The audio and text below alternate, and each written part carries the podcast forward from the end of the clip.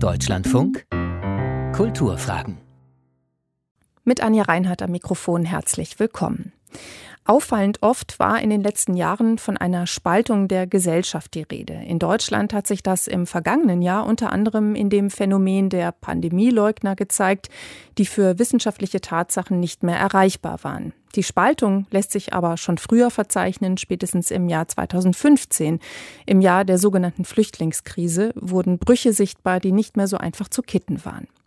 Im Deutschlandfunk lautet das Thema der Denkfabrik im Jahr 2021 auf der Suche nach dem Wir. In den Kulturfragen werden wir uns heute und in den nächsten Wochen mit der Frage beschäftigen, wie und ob Vernunft und Aufklärung gegen Vorurteile, Ressentiments und Antiwissenschaftlichkeit noch wirken können, wie ein Wir also möglich sein könnte.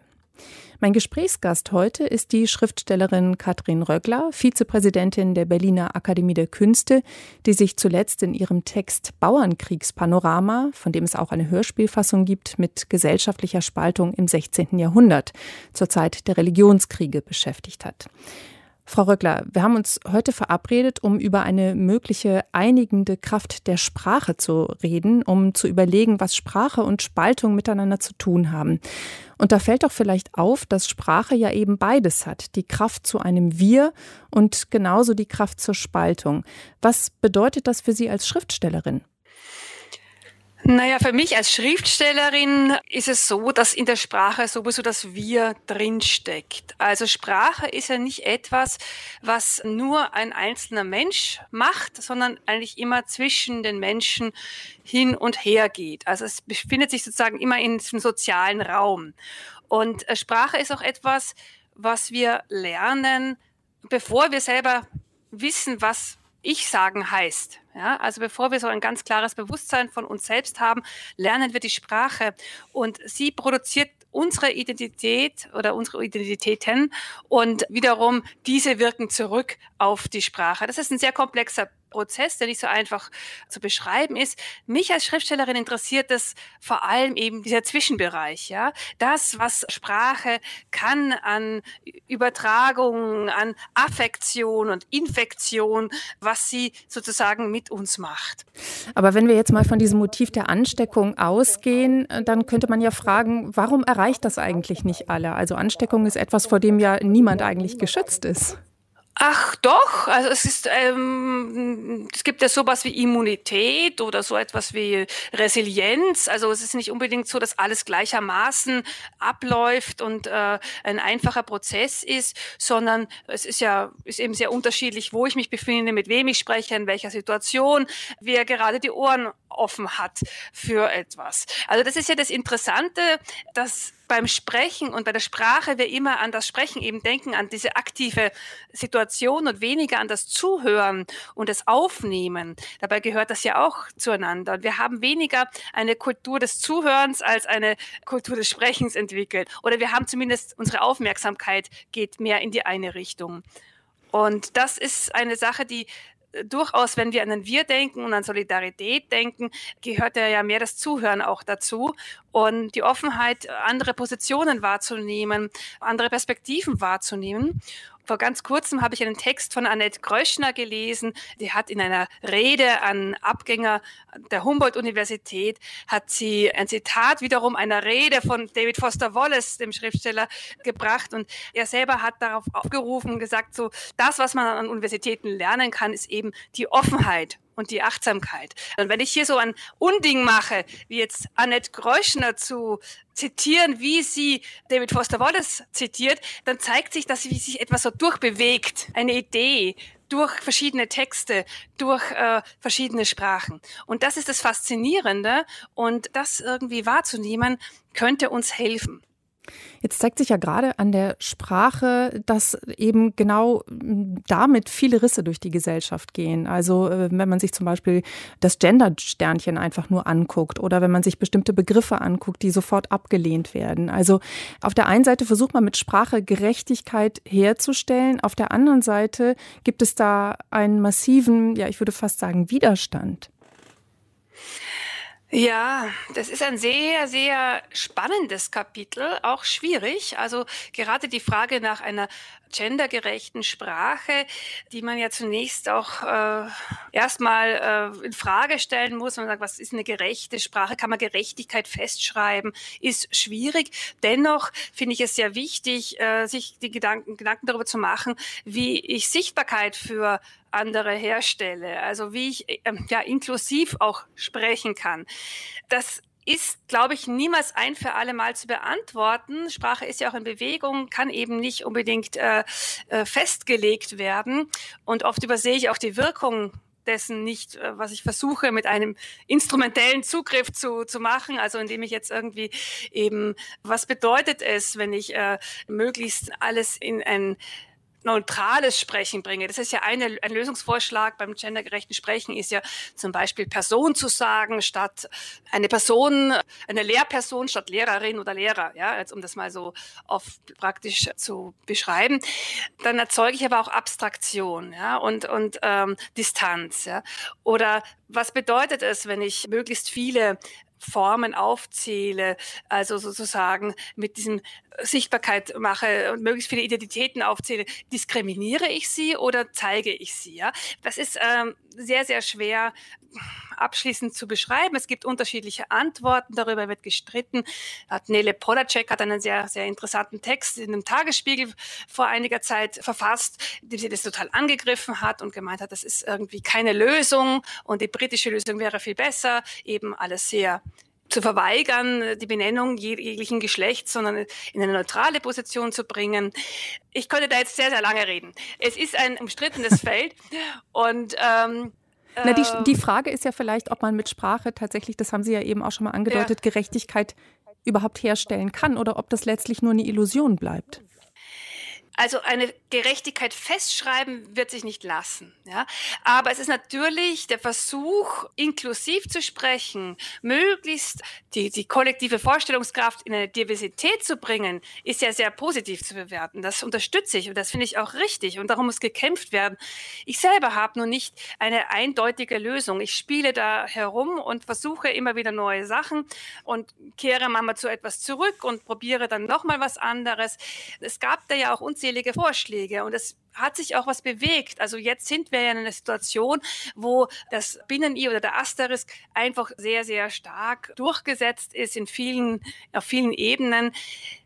Der Angriff auf diese Form ja, ist eigentlich umso interessanter, weil er im Grunde so tut, als wäre das äh, eine Diktatur von oben oder es wäre im Grunde macht der Angriff daraus das Gegenteil aus dem, was es will. Ja? Also das ist im, es wurde von Anfang an so getan, als ob das ein ganz autoritärer Akt von oben wäre, dem man sich mit größter Kraft entgegensetzen muss.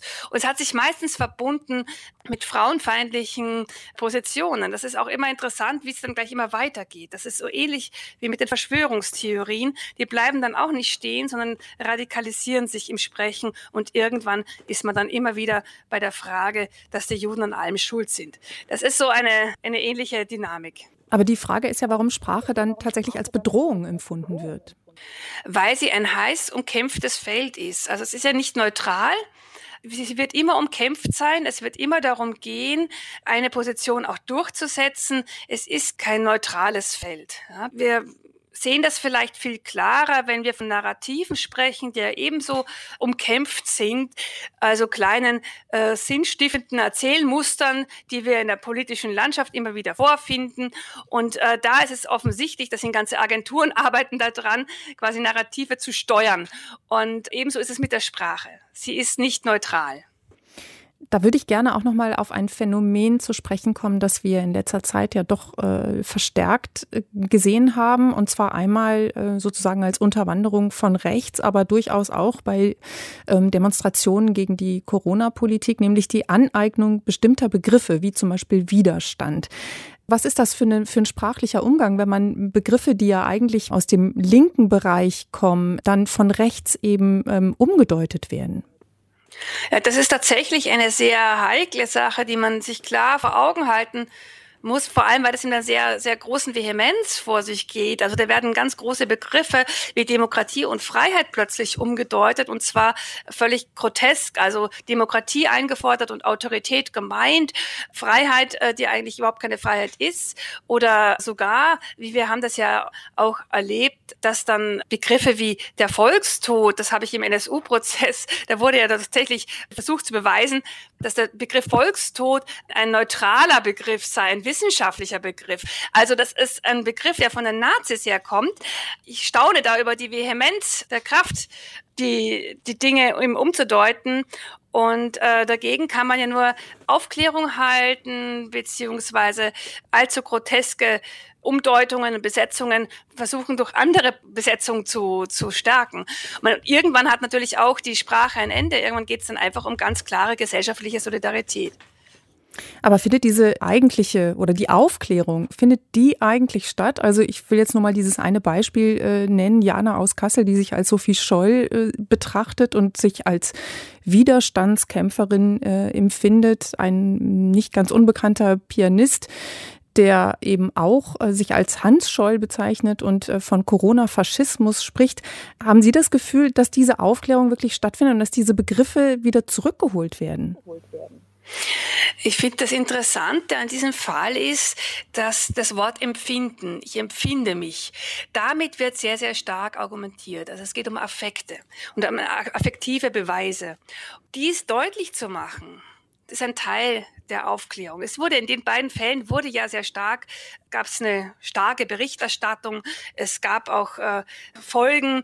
Es ist nicht so, dass es jetzt einfach durchgeht. Ich glaube durchaus, dass, dass äh, die mediale Berichterstattung nicht, ähm, wie kann ich die jetzt plural ansprechen, sozusagen, dass es eine Vielfalt von ähm, Reaktionen gab darauf.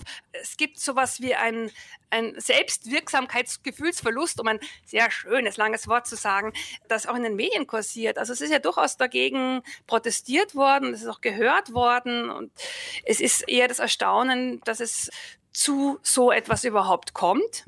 Und das liegt eben, äh, es liegt an einer Affizierung von öffentlichen Äußerungen und einer Argumentation mit dem Gefühl und der Empfindung. Und wenn man da ein bisschen mehr zur Sachlichkeit zurückfindet und zu einer anderen aufklärischen Haltung, dann wäre viel gewonnen. Es gibt ja noch eine andere Form von Aneignung von Begriffen, die im Prinzip äh, eine ja, Sinnentleerung zur Folge hat. Darüber haben Sie auch geschrieben. Es geht um Begriffe, eigentlich subversive Begriffe, die von ja, Marketingunternehmen aufgegriffen werden und mit denen Werbung gemacht wird, mit denen Produkte verkauft werden sollen. Was hat das eigentlich für Folgen? Ja, das ist ein, ein Prozess, der seit noch viel längerem im Gang ist. Ähm, das mit der Subversion ist ein auch sehr interessantes Thema, das sozusagen schon lange klar ist, dass dieses gegen den Strichbürsten umbezeichnen, nicht nur emanzipativen Gruppen entspringt, sondern von ganz anderen, von anderer Seite her gelenkt wird. Das ist mittlerweile so sehr deutlich, dass mir ehrlich gesagt dazu gar nicht mehr so viel einfällt. Die Frage dahinter ist vielleicht, inwiefern eben äh, solche Begriffe, die dann in einen kapitalistischen Prozess eingebunden werden, auch zur Spaltung der Gesellschaft beitragen.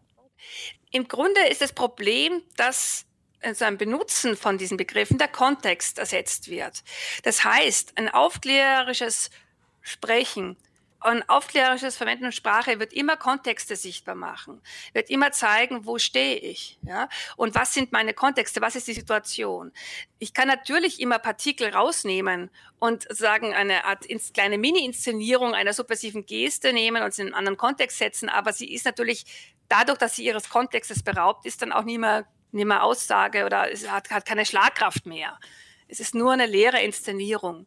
In der Literatur habe ich es ja relativ einfach, weil ich sozusagen immer in Texten Vielsprachigkeit habe, immer situative Einbindung der Sprache, also ja nie irgendwie im luftleeren Raum bin, sondern immer ein Geflecht habe, immer Räume habe, immer Situationen habe, immer Kontexte habe, betreibe ich dadurch schon alleine ein ständiges, ich thematisiere quasi diese diese Sprachbenutzung in der Literatur und kann so dagegen gehen. Also Literatur hat etwas sehr Aufklärerisches in ihrer Art, wie sie funktioniert.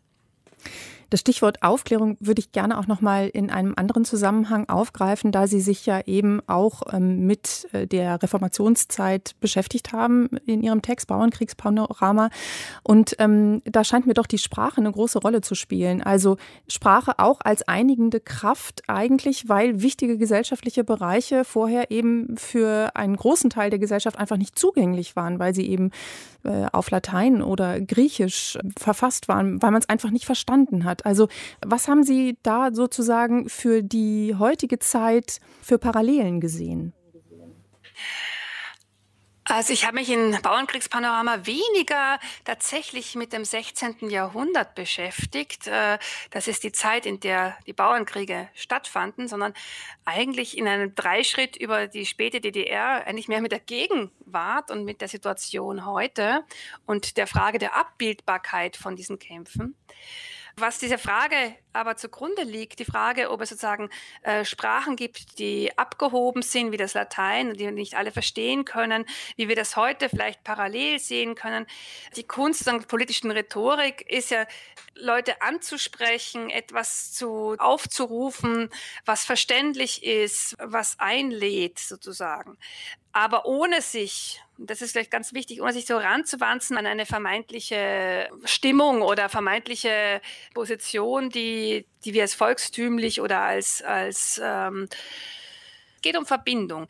Ich habe in meinem Text ja das auch in Frage gestellt, ob das überhaupt möglich ist äh, und habe letztendlich als Antwort die Aktionen vieler Menschen, die sich bemühen, auf kommunaler Ebene, aber auch äh, Juristen, die sich für Geflüchtete einsetzen oder für Prostituierte oder äh, Situationen, die Situationen reingehen, wo es eine große soziale Ungerechtigkeit oder äh, auch eine, eine schräg Schieflage da ist und da versuchen einzugreifen, da versuchen zu helfen, etwas zu verändern, einen Unterschied zu machen. Das ist, äh, habe ich eher gesehen als die übergeordnete einigende Kraft, die irgendwo steht. Ja. Ich glaube, dass Einigung nur in diesem Plural stattfinden kann und indem es diesen Plural auch sein lässt. Aber am Ende geht es doch eigentlich darum, um diese ganzen Spaltungen zu überwinden ähm, und das auch vielleicht tatsächlich mit Hilfe der Sprache, also ähm, vielleicht mit Hilfe von Geschichten, dass wir vielleicht im Moment auch einfach kein ein, ja, kein gemeinsames großes Narrativ haben? Ja, ich glaube schon, dass es ein, das Narrativ des Solidarischen sozusagen geben kann.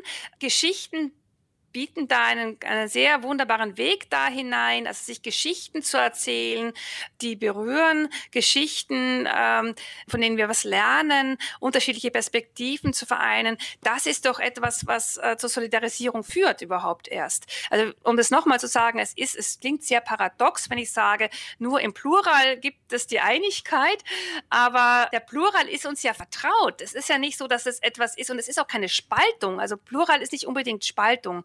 Spaltung ist ja Ausgrenzung, ist ja etwas, das ich den Plural nicht aushalte. Ja? Es geht ja darum, den Plural auszuhalten zu merken, wir haben verschiedene Perspektiven, aber dennoch wollen wir den solidarischen Raum. Ja? Das ist etwas, wir wollen ein soziales Miteinander, das wir äh, leben können. Ja? Da sind wir im Prinzip wieder, ähm, Katrin Rögler, beim Anfang des Gesprächs, weil ähm, doch eigentlich auffällt und vielleicht hindert das auch sozusagen daran, ein gemeinsames Narrativ zu schaffen, dass äh, im Moment doch vor allen Dingen Behauptungen im Vordergrund stehen und eben nicht das Zuhören. Genau. Und ich glaube auch nicht, dass es sozusagen dieses eine Narrativ wirklich geben muss. Ja, also Solidarität ist ja mehr ein Gedanke, ist ja kein Narrativ. Das eine Narrativ wäre für uns nicht zu überleben, wenn wir nur ein Narrativ hätten. Ja? Das ist äh, viel zu wenig. Und äh, genauso ist es mit dem Zuhören. Wir können auch nicht nur einer Geschichte zuhören, sondern wir wollen, wenn wir einer Geschichte zuhören, wollen wir ja auch eine andere Geschichte hören. Das ist ja das, der, der, der Witz des Zuhörens und der Lust am Zuhören, dass wir äh, neugierig werden, ja, dass wir die Offenheit praktizieren. Und Neugier heißt, ich will noch was hören und noch weiter und noch weiter.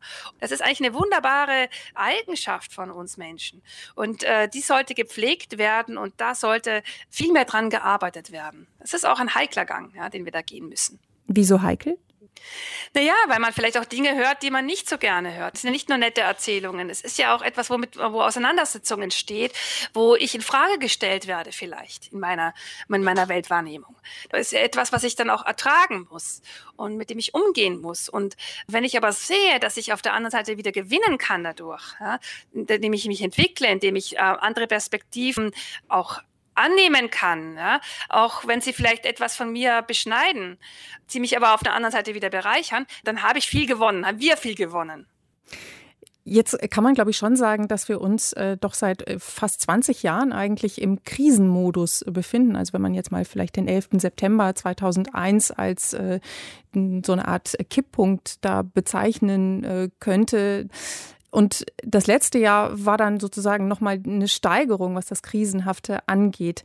Sehen Sie, dass das auch etwas mit der Sprache macht? Also so schnell kann ich das jetzt nicht äh, beschreiben. Das, was schon auffällt, ist sozusagen diese Blasenbildung, die medial sich verstärkt durch digitale Medien, durch äh, die berühmten Algorithmen, sozusagen da eine Beschränkung der Perspektive, äh, dass immer mehr nur die eigene Welt deutlicher wird. Das ist etwas, was, äh, was schwierig ist. Wir erleben auch eine, eine Geschwindigkeit oder Beschleunigung in der Frage, wer nimmt welche Opferposition ein, dass Opferpositionen plötzlich von sehr aggressiver Seite eingenommen werden. Das ist so eine Umkehrung, die gab es immer schon, aber das hat sich sozusagen noch viel sehr, also hat sich verstärkt. Das Beispiel war ja, sich selbst als Sophie Scholl zu bezeichnen oder in, in, in der Tradition zu sehen, dass sozusagen da haltloser mit, mit Begriffen umgegangen wird, dass äh, ja, schneller behauptete Dinge wahrgenommen werden und angenommen werden, also auch Fake News ähm, stärker kursieren.